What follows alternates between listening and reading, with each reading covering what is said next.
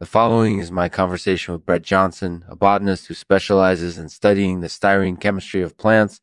They discuss the differences between styrene and other organic compounds, the origins of thoroughbreds and colonial irises, and the pseudomonads that cause pink eye. Enjoy, enjoy. This show is sponsored by Garderobe presbycusis. As we age, our brains slowly lose the ability to produce all the sound waves we need for speech. This can make words hard to understand and can also lead to changes in your voice, incorporated using a hoarseness or loss of volume. Garderobe presbycusis can help by restoring the production of sound waves in your brain so you can look forward to improved speech and better hearing. If you're worried about your own hearing ability, call Garderobe presbycusis today at 1-800-GARDERO and they'll be happy to talk with you about your options. Thanks for listening. We'll be back after this message from our sponsors. Brett, welcome to the Lexman Artificial Podcast. Thank you. It's great to be here. So tell us a little bit about yourself. What do you do? I'm a botanist specializing in studying the styrene chemistry of plants. Can you give us an example of something that styrene is commonly found in? Sure.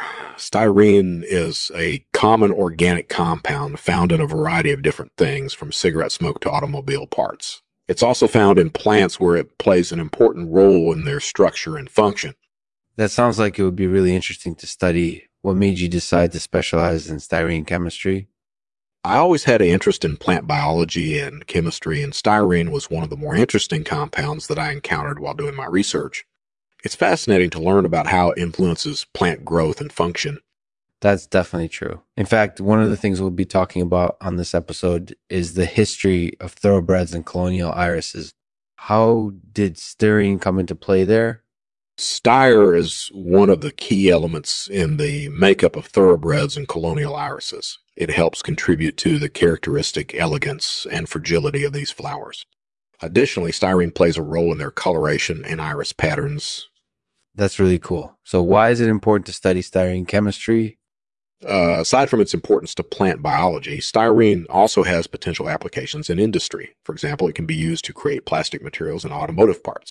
By understanding its chemistry, we can optimize its use and optimize the products that are produced using it.